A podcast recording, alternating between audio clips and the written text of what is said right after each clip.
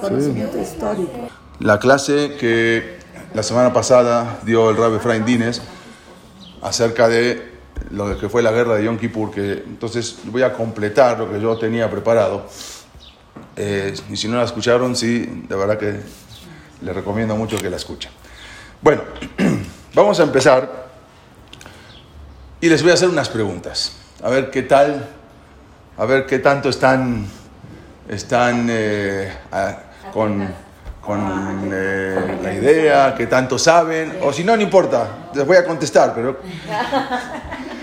¿Alguien de ustedes sabe en qué año fue la guerra de Kipur? Hasta acá estamos todos bien. ¿Cuántos años fue la guerra de Kippur? O sea, después de la Akamata Medina, después de que se estableció el Estado de Israel. O sea, ¿cuántos años pasaron? Hagan la cuenta. ¿Cuántos años pasaron? ¿Eh? 25 años, ¿sí? 25 años después de que se había levantado, establecido el Estado de Israel. ¿Alguna de ustedes sabe qué día, en, en número de días, qué día empezó la guerra? El 6 de octubre. Y en hebreo, ¿qué día es Yom Kippur? Muy bien, perfecto, están perfectos, muy bien. Pero esto está más difícil. ¿Alguien me puede decir a qué horas empezó la guerra? A las 2 de la tarde. Muy bien, qué bueno. Bueno, muy bien. Perfecto, pasaban el examen. El ejército, y después van a ver por qué les pregunté esta pregunta. Fíjate, yo estaba en Líbano y no es cierto a las 2 de la tarde.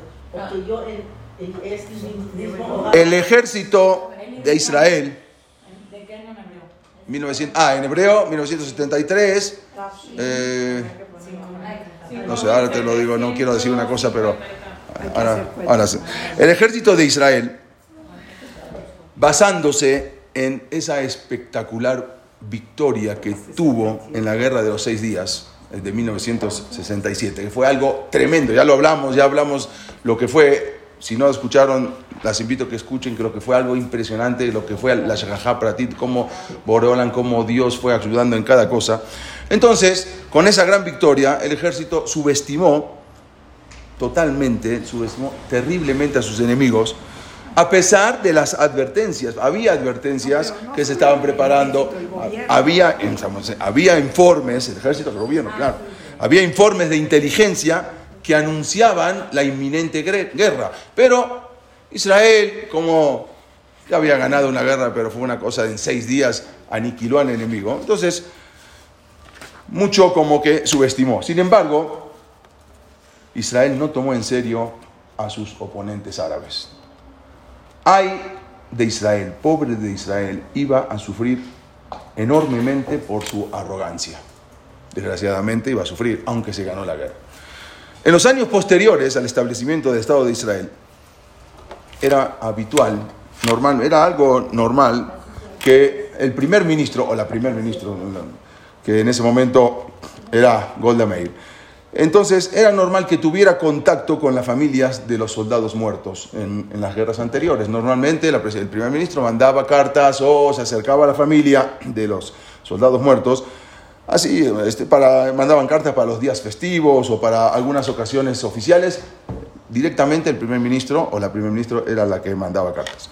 Golda Meir, que era el, la primer ministro, el primer ministro de Israel, ella mantenía esa costumbre y con frecuencia envi- enviaba esa correspondencia a las familias desconsoladas que habían perdido a sus hijos. Tanto lo hacía en privado, tanto oficialmente.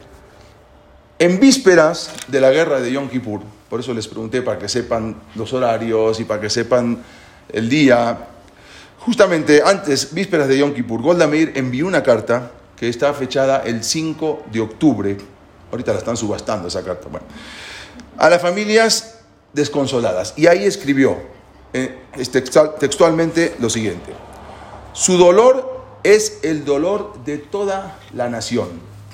Nuestra principal preocupación es lograr la paz para Israel. La escribió el 5 de octubre. El recuerdo de nuestros seres queridos nos motiva a hacer cualquier cosa en nuestro poder para que no haya más víctimas y no sepamos más de duelo. Unas horas después de que la primer ministro compartiera ese duelo nacional por Israel, por las víctimas de las, de las guerras anteriores, estalló una nueva guerra, guerra, agregando a miles de familias a las listas, a la lista de los afligidos. O sea, justo día, justamente un día antes fue cuando ella manda esa carta. Un día después, como dijimos, se produjo el estallido de la guerra, la famosa guerra de Yom Kippur, en 1973, que desgraciadamente cobró la vida de 2.688 soldados Yehudim, judíos. Entonces, casi 2.700, 2.688. Que, imagínense lo que es, si lo, comparamos con la proporción había en ese momento en Eres Israel con, otro, con, con Egipto o con un país árabe. ¿Cómo llegamos a esa guerra? Ya habíamos hablado de la guerra de los seis días, todo lo que pasó, cómo venían. Era impresionante los países árabes contra, contra Israel, que no, no, era desproporcionado completamente.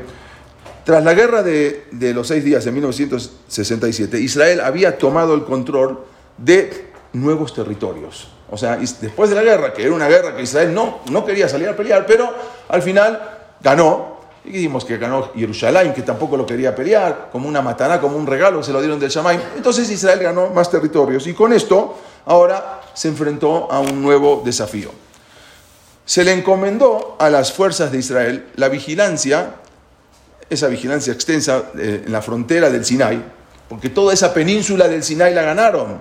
Israel no tenía eso antes, y ahora la tenían a lo largo del canal de Suez. Entonces, en una línea llamada Barlev. Esto es lo que la línea Barlev. Era todo lo que habían hecho, acá lo pueden ver, cómo se habían protegido, lo, que se llamó la línea Barlev. Por otro lado, también había otro terreno, el terreno montañoso en las alturas del Golam, también fue una más de los desafíos de esa época. Ahora vamos a explicar todo. Pocos años después de ser humilladamente derrotados los países árabes, porque fueron, mamás, fueron humillados, o sea, de la manera que perdieron, cómo tenían para ganar y perdieron. Entonces, ahora intentaron recuperar los territorios que habían perdido. Dijeron, no puede ser, ¿cómo puede ser con, con, con lo que somos, con la fuerza militar que tenemos? Y empezaron, y empezaron a adquirir un arsenal moderno, fundamentalmente de Rusia. Rusia los empezó a surtir, empezó a dar arsenal, empezó a dar tanques, le empezó a mandar aviones. Se armaron con avanzados aviones de la última tecnología, eran los famosos aviones MiG, que eran de la última, última tecnología.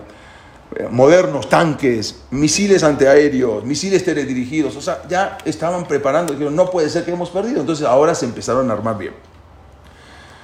La guerra entonces fue lanzada en un ataque sorpresa tanto de Egipto, tanto de Siria, como sabemos, en el día más sagrado del calendario judío, que era el día de Yom Kippur. Esta es la guerra, famosa guerra conocida como la guerra de Yom Kippur, que, como bien ustedes dijeron, inició un Shabbat.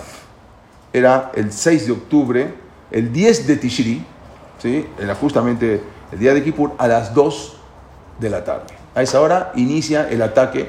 ¿Por qué a esa hora? Bueno, justamente porque los árabes habían tramado que era el día más sagrado y que seguramente todos están desarmados, todos están en las sinagogas, todos están rezando, nadie está preparado. Entonces lo vamos a atacar en el momento que menos, menos preparación tengan. Por eso ellos, exactamente, ¿y a qué horas? Tampoco a la mañana, tampoco a la noche, que ya termina. No, no, a las 2 de la tarde, a la mera hora, cuando no hay nadie que esté fuera del Betagneset.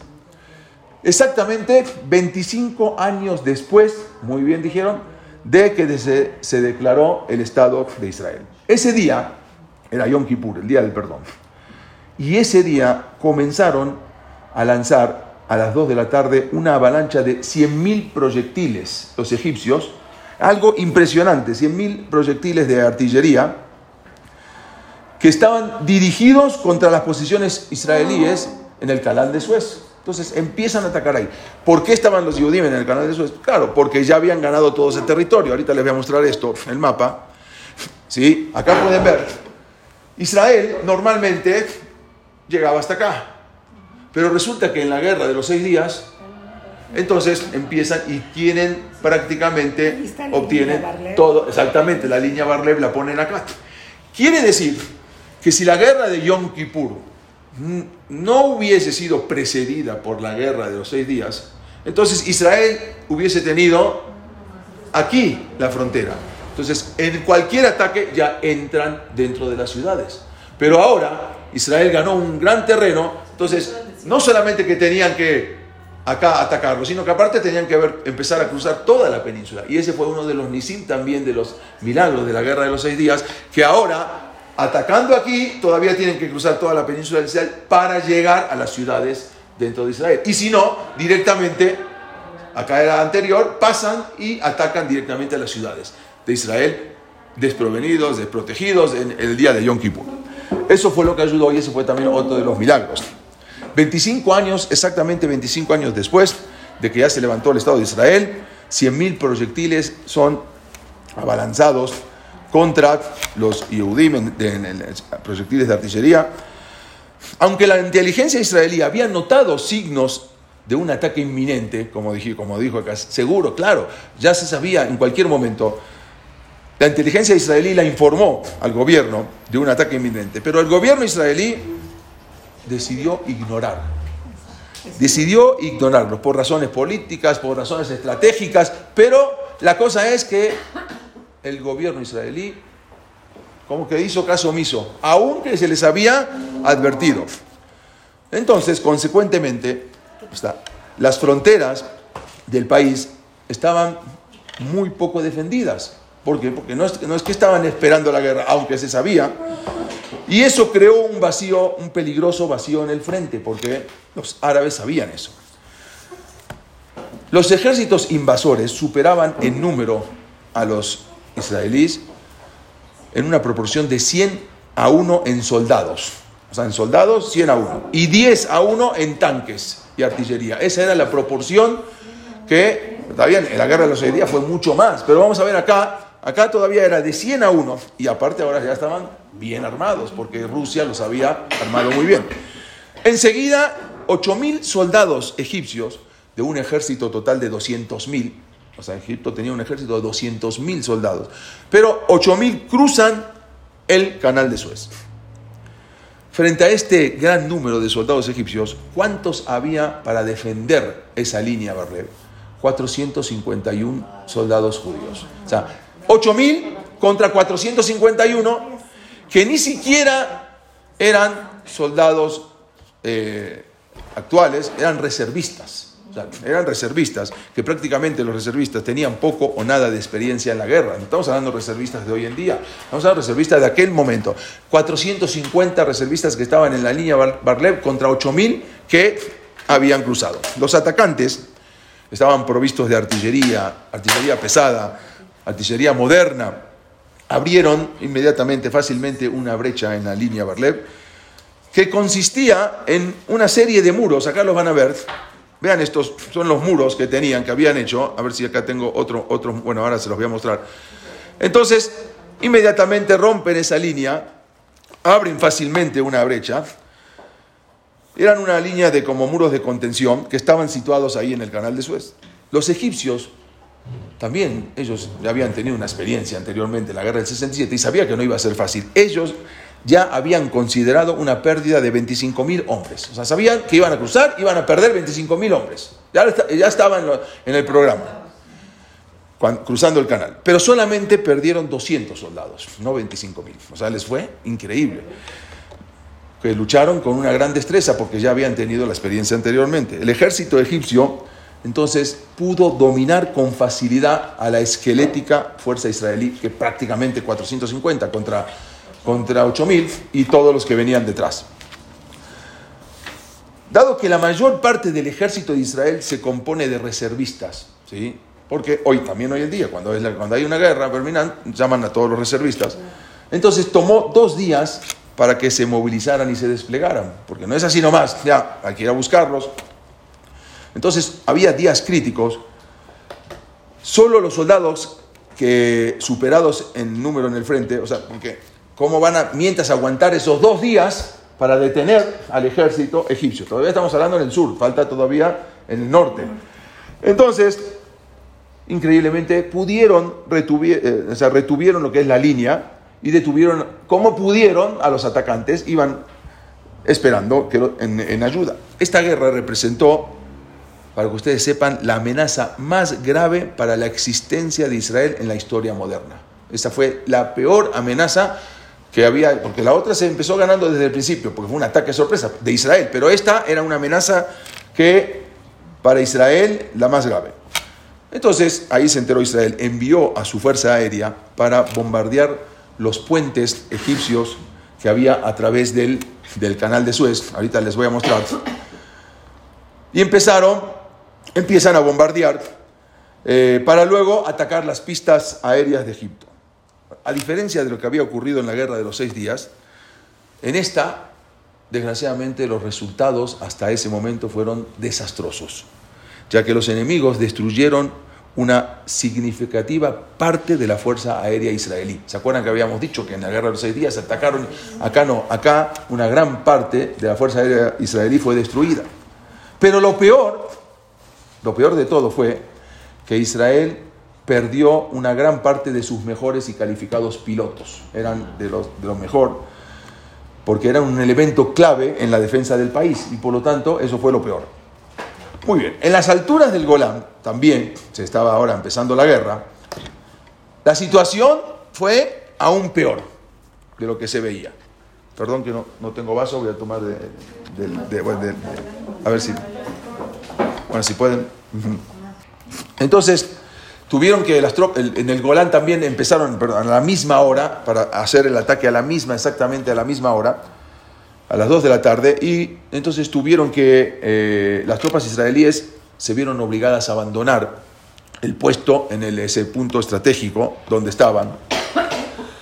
Siria arremetió contra Israel con 1.100 tanques, o sea, ya estaba todo preparado, eran tanques soviéticos de primera calidad, en contra de 170 tanques israelíes, o sea, 1.100 contra 170. Israel no estaba preparado porque estaba seguro que nadie se iba a animar ahora, después de lo que había pasado, a atacarnos. Entonces ya como que les incluyó miedo, entonces ya estaban tranquilos. En una incursión que hicieron los sirios, los comandos especializados y los entrenados sirios capturaron el monte Germón. Ya se quedaron ahora con el, con el Ar Germón. Y siguieron en la noche avanzando hacia el río Jordán y hacia el interior de Israel. El lunes 8 de octubre fue el peor día de la guerra para Israel. Estamos hablando enseguida. Un contraataque israelí fracasó. Iban contra las tropas egipcias y fracasaron. Y ya no había nada que se interrumpiera y evitara que Siria cortara a Israel en la mitad. O sea, Siria ya no había, tampoco ya no había por dónde, ni por el sur ni por el norte, Israel ya estaba prácticamente vencido. No solamente que estaba perdiendo territorios, sino que también estaban sufriendo un terrible desgaste de sus tanques, bajas de tanques, baja de aviones, baja de soldados, baja de pilotos. Era algo terrible. Y no se la esperaban, nunca se imaginaron. Por lo tanto, si, Israel no tenía o no obtenía una victoria inmediatamente, entonces los ejércitos árabes los iban a hacer polvo. O sea, tenían que hacer algo para inmediato uno o dos días más se acababa y los hacían polvo. Entonces, en ese momento, el ministro de Defensa, Moshe Dayan, le pidió, auto, ya se vieron perdidos, eso es lo que, habló la vez pasada el Efraín Dínez, se reunió con Golda Meir, que era la primera ministra, y le pidió autorización para usar armas nucleares. Y agarrar una bomba atómica y echársela a los árabes, porque ya era algo que ya se sentían totalmente perdidos. Pero Golda Meir se la negó. Sí, sí, no una, hay varias, pero bueno. Eh, en ese momento todavía. Entonces, en ese momento le pidió a Golda Meir él que necesitaban usar un arma nuclear. Golda Meir se lo negó. Le dijo no. Pero, sin embargo, Golda Meir le dijo, aprobó esa acción y aprobó su uso como una reacción desesperada. En el caso de que el país fuera, fuera a ser derrotado, en ese momento cuando ya iban a ser derrotados, ahí aceptó que usen esa arma nuclear. Los planes de Israel no era usar eso. Los planes de Israel era luchar la guerra, ganarla de una manera convencional. Pero, si, ahora vamos a ver, pero si a esto les esperaba una rotunda derrota, si ya estaban viendo que ya no podían de manera convencional, entonces, y aparte, junto con la posibilidad de perpetrarse otro segundo holocausto, porque los árabes iban a hacer un segundo holocausto, entonces Israel estaba decidido a derribar al mundo árabe con armas nucleares. se acabó. Si ya no vamos a permitir un segundo holocausto, si tenemos que usarla, la vamos a usar, aunque el mundo se nos venga encima todo en contra. Ya era algo desesperante, pero en ese momento, inesperadamente, porque nunca se imaginaron, y como siempre, por la intervención divina, la providencia divina de Boreolam, Baruj el día 9 de octubre, después de que fue el peor día, la guerra empezó a inclinarse a favor de Israel. Nadie entiende cómo, por qué. Se empezaron, en Siria, muchos tanques de repente asustados porque no veían, de repente llegaban, venían tanques y tanques, en, una, en un camino, en una carretera, una fila de tanques impresionantes sirios. Y avanzaban, avanzaban. Y como veían que no había resistencia israelí, dijeron, paren acá, esto es una emboscada nos están emboscando. No puede ser que un ejército tan poderoso como el del 67, de repente ahorita nadie salga a pelear contra nosotros. Esto es una emboscada y el general dijo que había que retirarse y se fueron todos de, regreso a Siria. Y nadie entiende por qué. Hasta ahora no entendieron por qué. ¿Qué emboscada si no hay nadie? Pero ellos dijeron, no hay manera de que nadie venga a defender. Entonces nos están esperando en algún punto para que lleguemos todos y ahí nos, nos, van a, con aviones. Pero en verdad no había nadie. Y ellos se asustaron y se regresaron a Siria. O sea, em, ahí el 9 de octubre empieza el milagro. Ahora vamos a ver. A pesar de haber sufrido grandes pérdidas, porque ya habían sufrido grandes, la Fuerza Aérea Israelí estaba en ambos frentes. Y ahora estaba destruyendo los misiles árabes. Empezaban y no entendían por qué. Estaban ganando los aviones israelíes derribaron todos los puentes egipcios del canal de Suez. Acá este es el puente del canal de Suez, como los aviones iban derribando y iban cruzando el canal de Suez. Y luego bombardeando blancos militares en Damasco también, en la capital de Siria, mientras los sirios iban, salían corriendo, pero no entendían por qué. El arribo de las fuerzas de reservas entonces ahora fortaleció aún más la resistencia israelí. Y también por la providencia divina, la decisión, esa decisión de los árabes de atacar a Israel exactamente el día de Yom Kippur, que ellos estaban esperanzados que ese día no van a tener ninguna preparación, porque todo el mundo está en el Betacneses rezando, en la sinagoga, ¿quién va a estar preparado? Entonces, toda esa falta de preparación, de preparación de los israelíes, los israelíes no fue como ellos lo tenían planeado, sino que exactamente fue todo lo contrario. ¿Por qué? Eso ayudó, ya que fue mucho más fácil encontrar a los reservistas. ¿sí? Directamente iban al Betacneset y ahí estaban todos. En lugar de ir casa por casa a tocar la puerta, a ver dónde están, ¿sí? porque encima el día de Kippur no había teléfonos y nadie va a contestar el teléfono, o algunos sí, algunos no. Entonces era muy difícil encontrarlos. Pero ¿dónde eran ahora más fácil? En el Beta Ahí es el mejor lugar. Están todos en el Beta Y a todos los van a encontrar. Y entonces uno iba llamando al otro y no tenían que ir casa por casa. Entonces lo que ellos pensaron que era una estrategia, al final resultó que justamente Dios fue el que le puso en la cabeza que ataque en el día de Kippur. Entonces todo, en todo el país, todo en lugar de, como dijimos, de ir casa por casa para avisar y preparar, aparte ya enseguida se empezaron a preparar. A partir del 9 de octubre, de 9 de octubre ya no se cedieron más territorios israelíes. Por ahora, bueno, ahora el problema, ¿cuál era? ¿Dónde radicaba? El problema ahora que Israel era que atacando ya se estaba quedando rápidamente sin municiones, sin aviones, sin tanques, porque también iban cayendo. Sin embargo, ocurrieron dos sucesos que hicieron que después, el domingo 14 de octubre, fue un día clave para la guerra. ¿Por qué? Primero fue el fracaso de una importante ofensiva egipcia, que ahí sí mandaron a todos a la guerra y fracasaron. La otra fue el arribo a Israel de la primera nave, la primera aeronave norteamericana.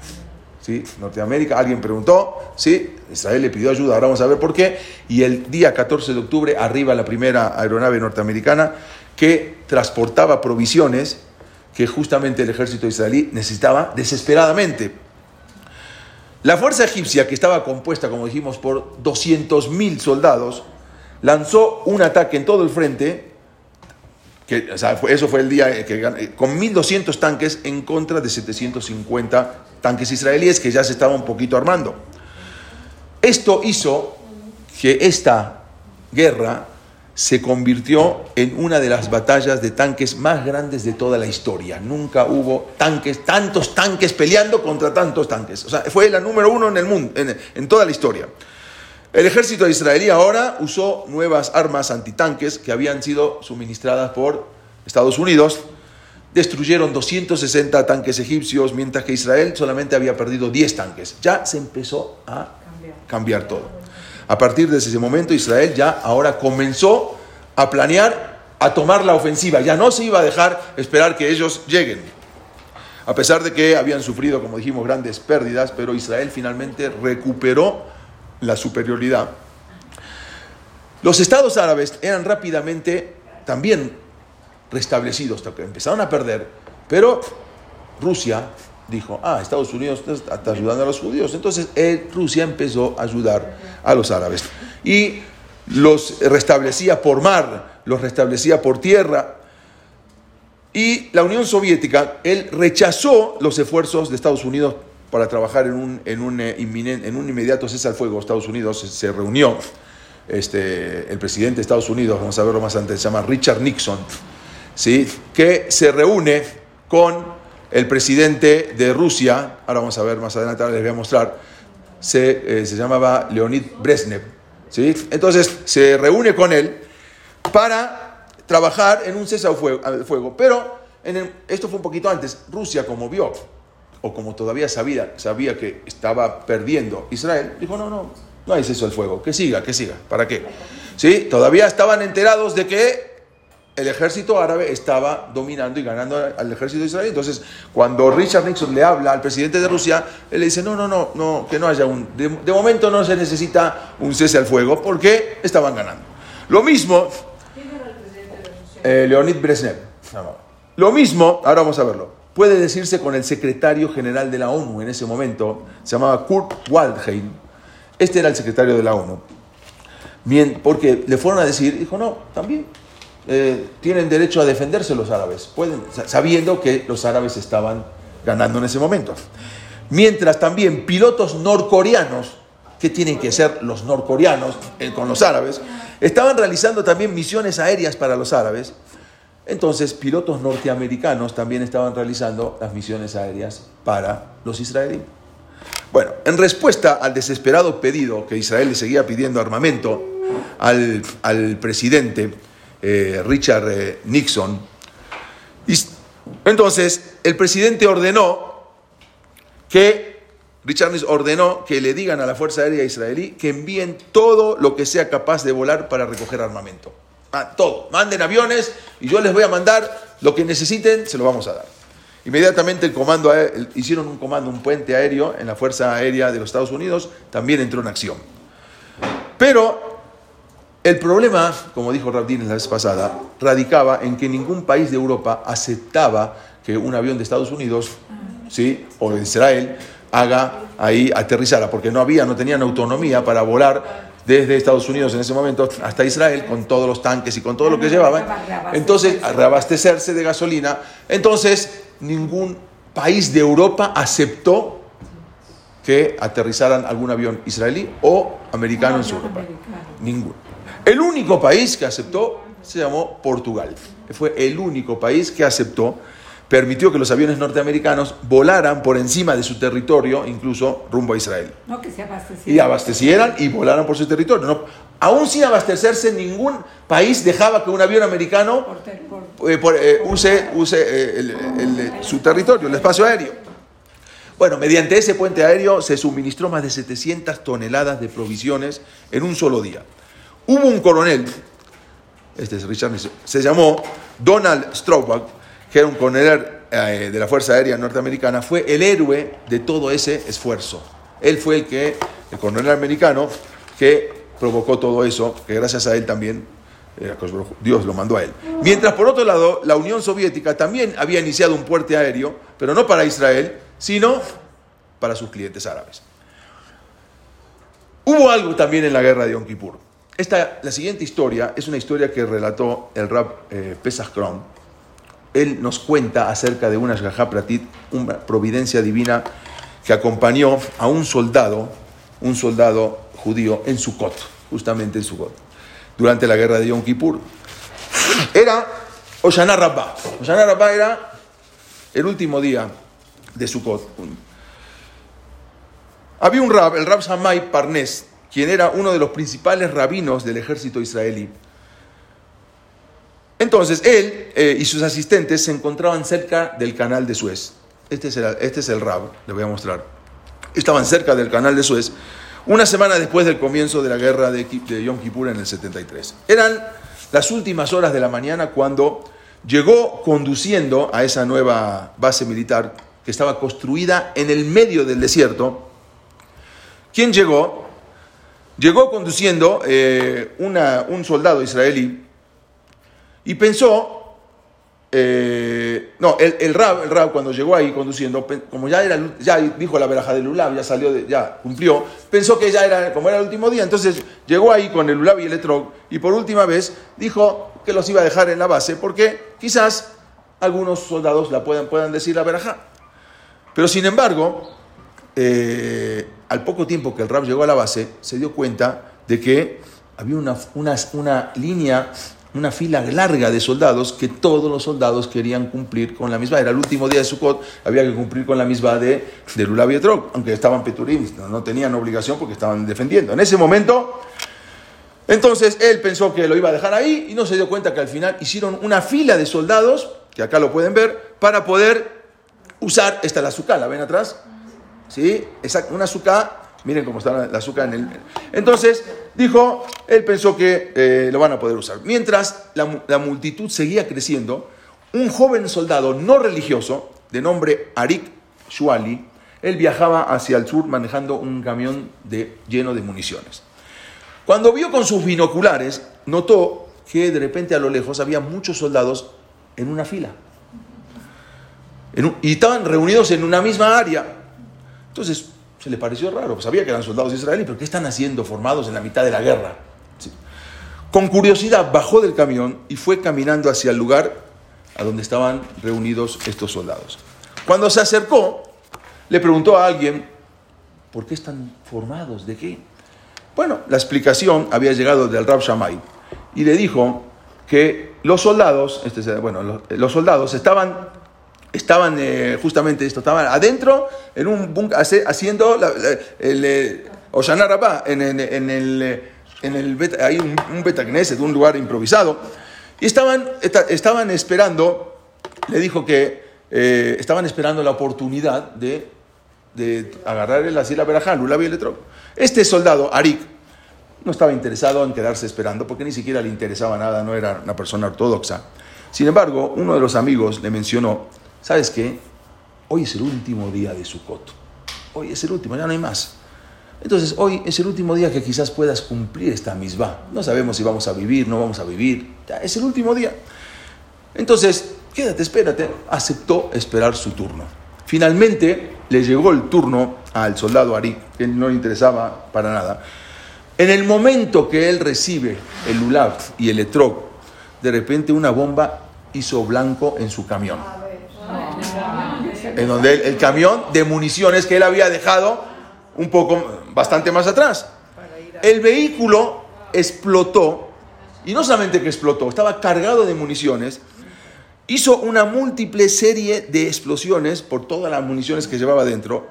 Las explosiones fueron tan intensas que se formó un cráter, imagínense, en el lugar donde estaba estacionado el camión. Cuando más tarde fueron a examinar ese lugar, fueron a ver el lugar, donde estaba el camión, los soldados no pudieron encontrar ni, ni siquiera un fragmento de metal del camión. Nada, nada. Lo pulverizaron al camión. Con, con, todas las municiones que llevaba cargando. Tres meses más tarde, ya después, el Rab Shammai leyó una breve noticia en el periódico del ejército israelí, ya después de que. Era un anuncio informando que la esposa del soldado Arik Shuali había dado a luz a una pequeña niña.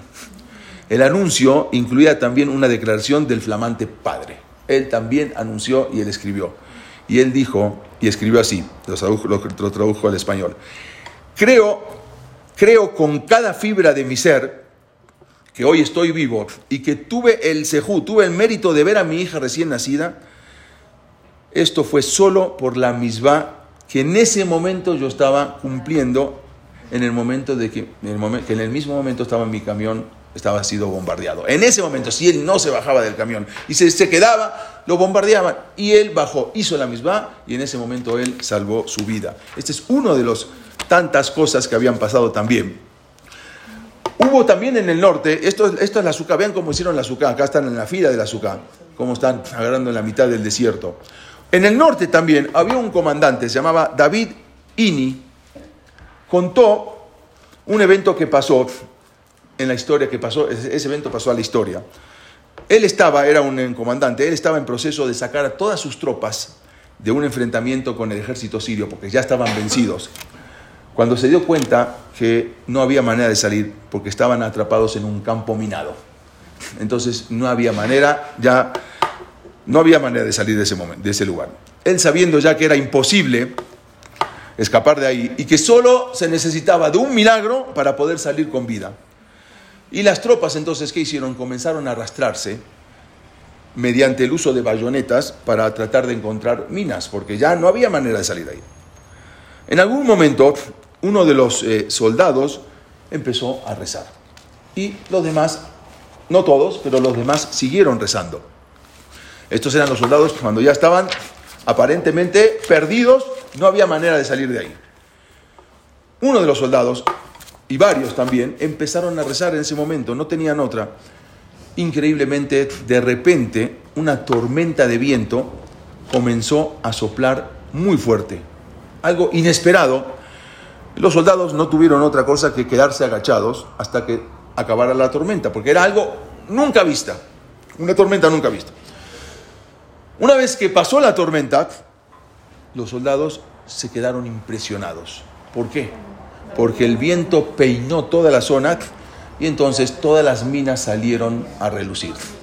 Todo lo que estaba cubierto, de repente hasta la última, todas las minas salieron, un viento inesperado y de repente todas las minas salieron y se dieron cuenta que ellos se encontraban ahí y ahí se dieron cuenta por dónde podían salir y ese batallón logró escapar también habían cosas increíbles que habían pasado.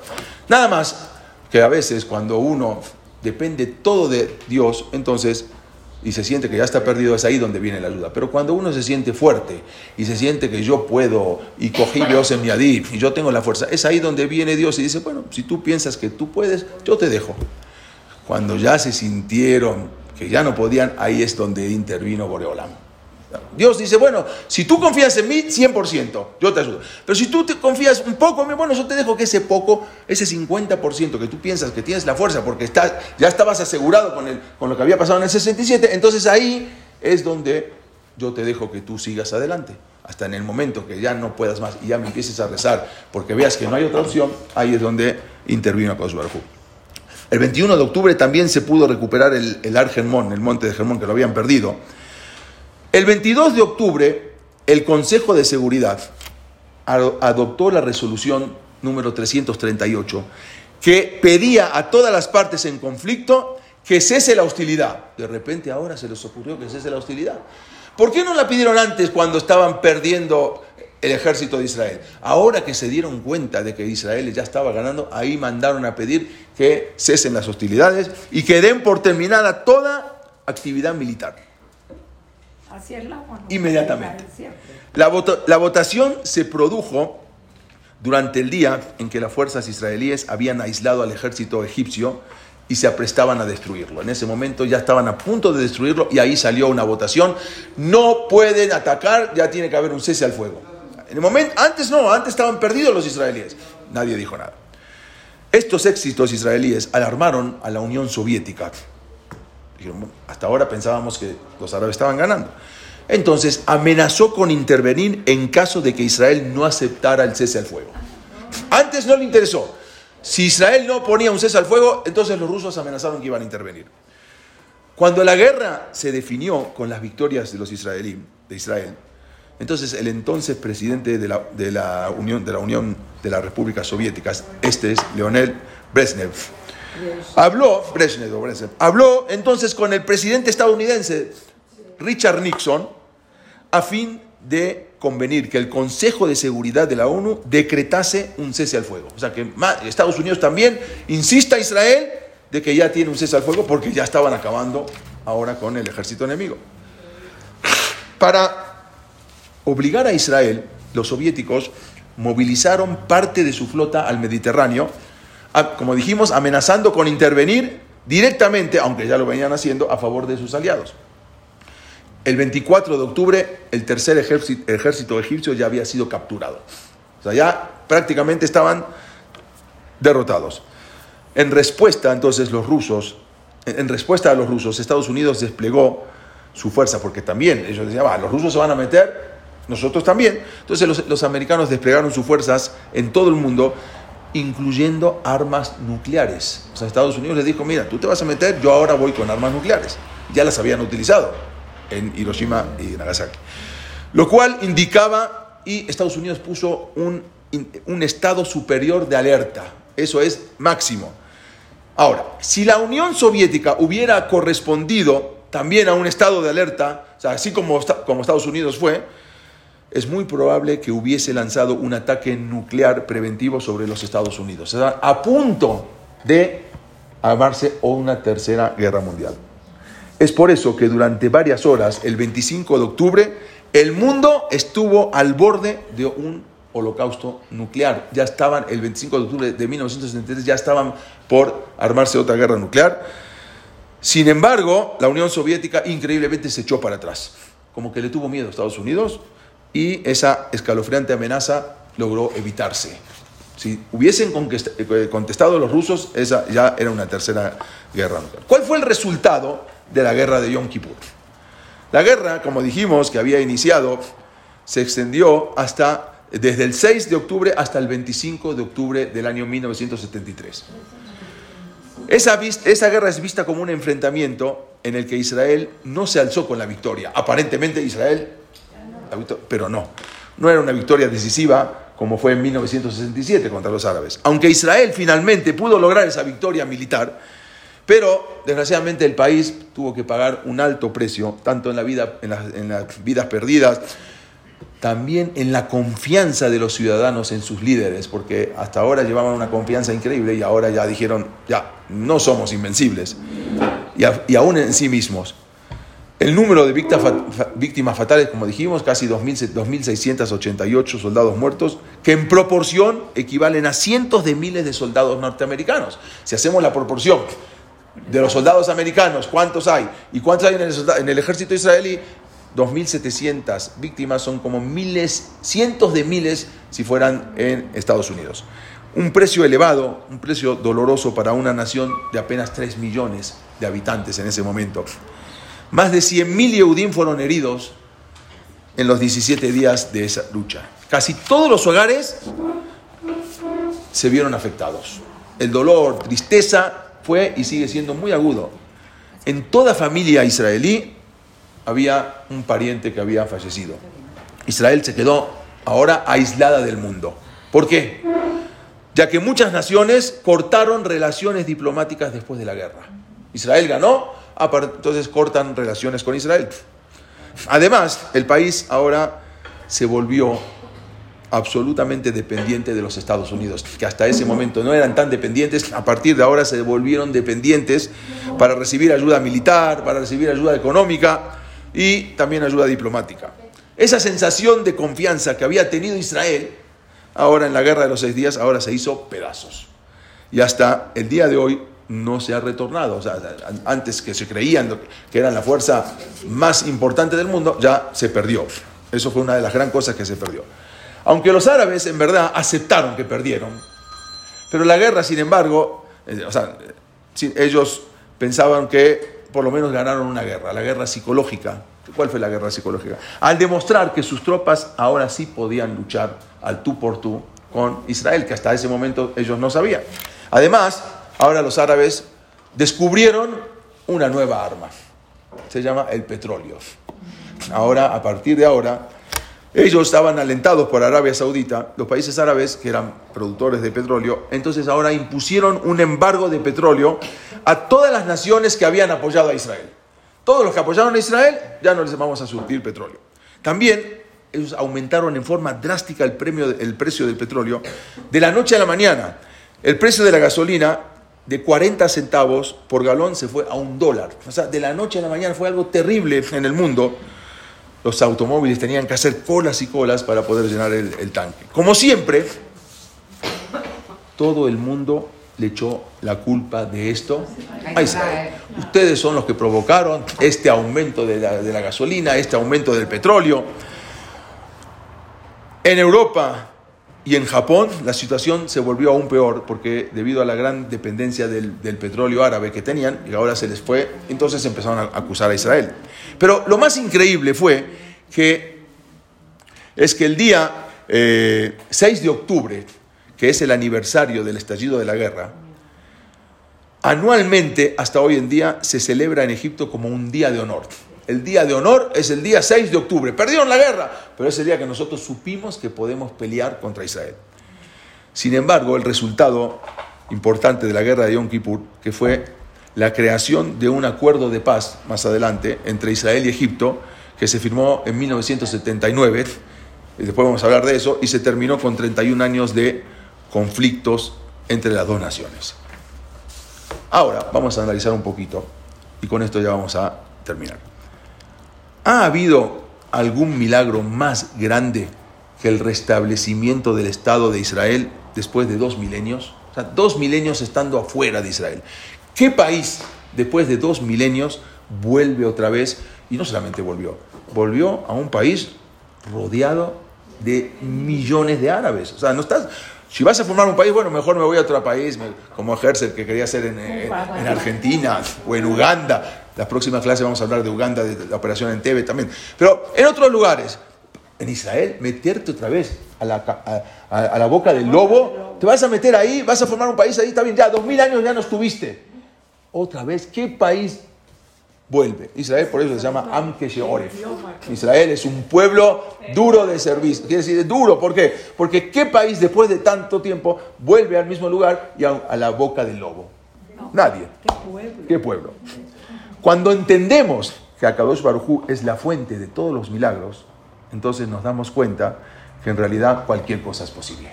Si nosotros logramos entender que Boreolam es la fuente de todos los milagros, entonces no hay imposible. Todo puede ser posible.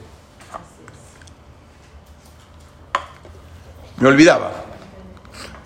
Bueno, esto es el periódico. ¿Se acuerdan ustedes entonces que les pregunté al principio? A ver si volvemos a hacer. ¿En qué año fue la guerra de Yom Kippur? En el 73. ¿Sí? ¿Qué día? Pero en hebreo, no en español. 10 de Tishri. ¿Cuántos años después de la Kamata Medina? 25. años. ¿Y se acuerdan a qué hora comenzó la guerra? Muy bien. Entonces veamos qué dice, qué dice, a ver, qué dice el Naví Yehezkel en el Perek Mem. Yehezkel fue escrito entre el primer y segundo Betamigdash. Y acá dice, Beesrim Behamesh Shana Galuteno. A los 25 años de, de, salir de ya de, nuestro, de, nuestro, de nuestra Geula, Ve Rosh Hashanah, ve Azor la Jodesh. El día Rosh Hashanah, el día 10, ve Arba Esre, a las 14 horas. ¿Sí? Aunque dice Shana, pero bueno. Ayer Ukata que fue, empezaron a dominar la ciudad. Ve ese mayomase, ese día, está Aliad Hashem, la mano de Hashem, vaya veo y me trajo a mí ahí. Exactamente el 25, el de 25 años después de la Geulá, después de que entraron a Israel, el día 10, de- desde Rosh Hashanah, Beazor la Jodes, el día 10, Bearba Esre, a las 14 horas, ahí atacaron, pero aunque Akosh Baruj Hu dejó que ataquen, porque Israel estaba muy confiado y demostró a Akosh Baruj Hu quién tienes que confiar, en ti mismo o en Boreolam.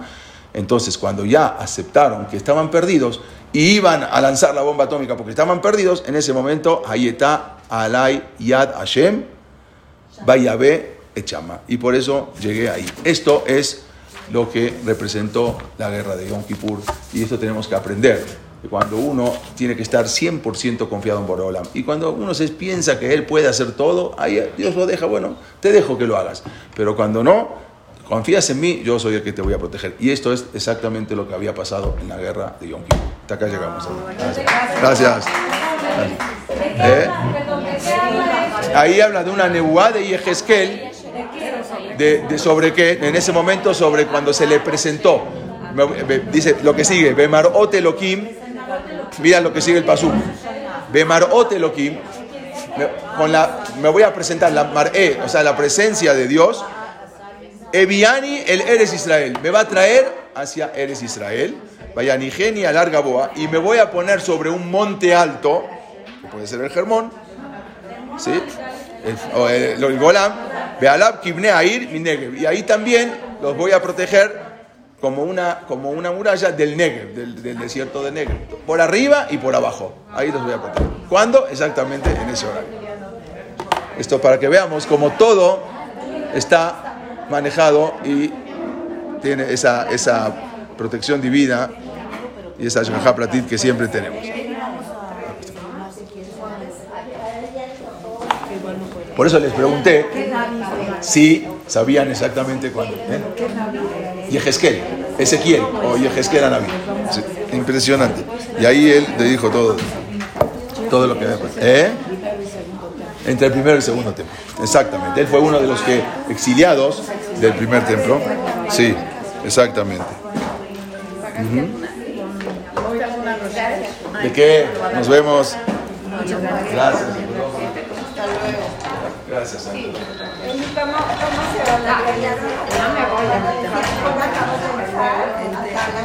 Ah, sí. Ahora. Claro, ya estaban, ya, ya estaban seguros, ya ganaron, ya estaban seguros que ellos se ganaron.